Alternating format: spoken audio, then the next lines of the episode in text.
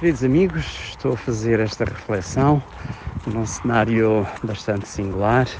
Estou a caminhar para, a pé para Fátima, desde o santuário de Nossa Senhora da Conceição de Vila Viçosa, com um grupo bastante grande, 45 peregrinos, e vamos movidos pelo, pelo espírito de peregrinar, unindo estes dois santuários tão significativos de Vila Viçosa e Fátima. O dia desta quarta-feira é dia de São Bruno, dia do fundador da Ordem da Cartucha.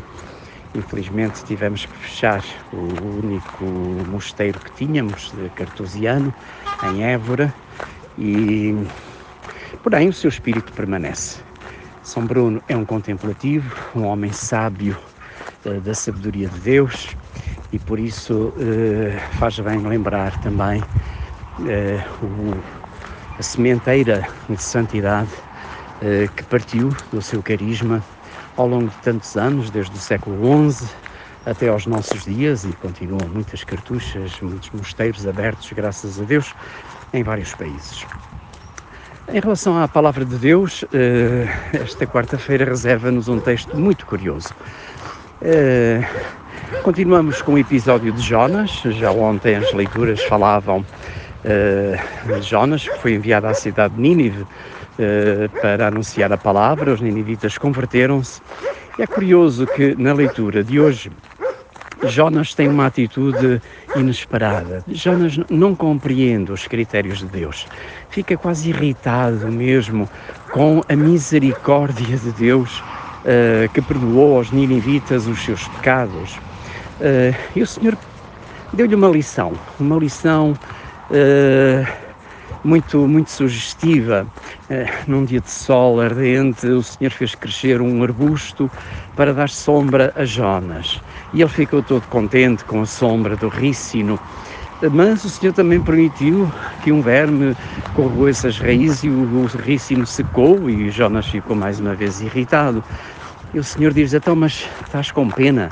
Estás com pena do rícino ter secado, do arbusto ter secado?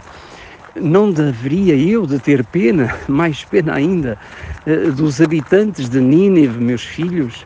Eh, Jonas terá aprendido uma grande lição e, sobretudo, compreendeu que os critérios de Deus, os pensamentos de Deus, são tão diferentes dos nossos. Havemos de estar atentos e abertos, e esta é uma lição a tirar das leituras de hoje, estar abertos à sabedoria de Deus Deus surpreende-nos, Deus revela-se com uh, sinais inesperados uh, que por vezes podemos não entender, mas com o coração aberto e o espírito disponível, uh, vamos, vamos vendo como Deus constrói, constrói a nossa vida. A experiência da fé tem muito daquilo que nós conseguimos fazer daquilo que nós, uh, o empenho que pomos, o compromisso que colocamos nas coisas, mas tem muito mais da história que Deus faz em nós. É Deus que atua em nós. E darmos-nos conta da história que Deus vai construindo, o fio de ouro que Deus vai tecendo, uh, é sem dúvida um desafio maravilhoso. Quando nos damos conta disso, então compreendemos que estamos na mão, nas mãos do Pai. A nossa história está assim nas mãos, por, por mais eh, complicada que ela seja. Permiti que vos diga que vou aqui com 45 peregrinos, muitos deles muito afastados da igreja, com histórias complicadíssimas, mas que bonito é ver que no fundo confiam no Pai, confiam em Deus, confiam na sua misericórdia, histórias muito desencontradas, mas que, no fundo, com o espírito de peregrino, se abrem à graça e, sobretudo, eh, compreendem e descobrem, redescobrem para a maioria, redescobrem que Deus nunca os abandona. E, tal como não abandonou a cidade de Nínive, apesar dela trilhar caminhos de perversão e pecado, também não nos abandona nas nossas histórias e muitas vezes quando nos encontramos em grande tribulação. É por isso que quando os discípulos pedem a Jesus que os ensine a rezar, e este é o Evangelho, Jesus ensina-lhes esta linda oração do Pai Nosso. uma oração, antes de mais, de gratidão, de louvor ao Senhor que nos leva nos seus braços e que depois interfere, intervém na nossa história do dia a dia, no pão de cada dia, nos nossos relacionamentos, no perdão, que é o segredo uh, de relacionamentos sadios.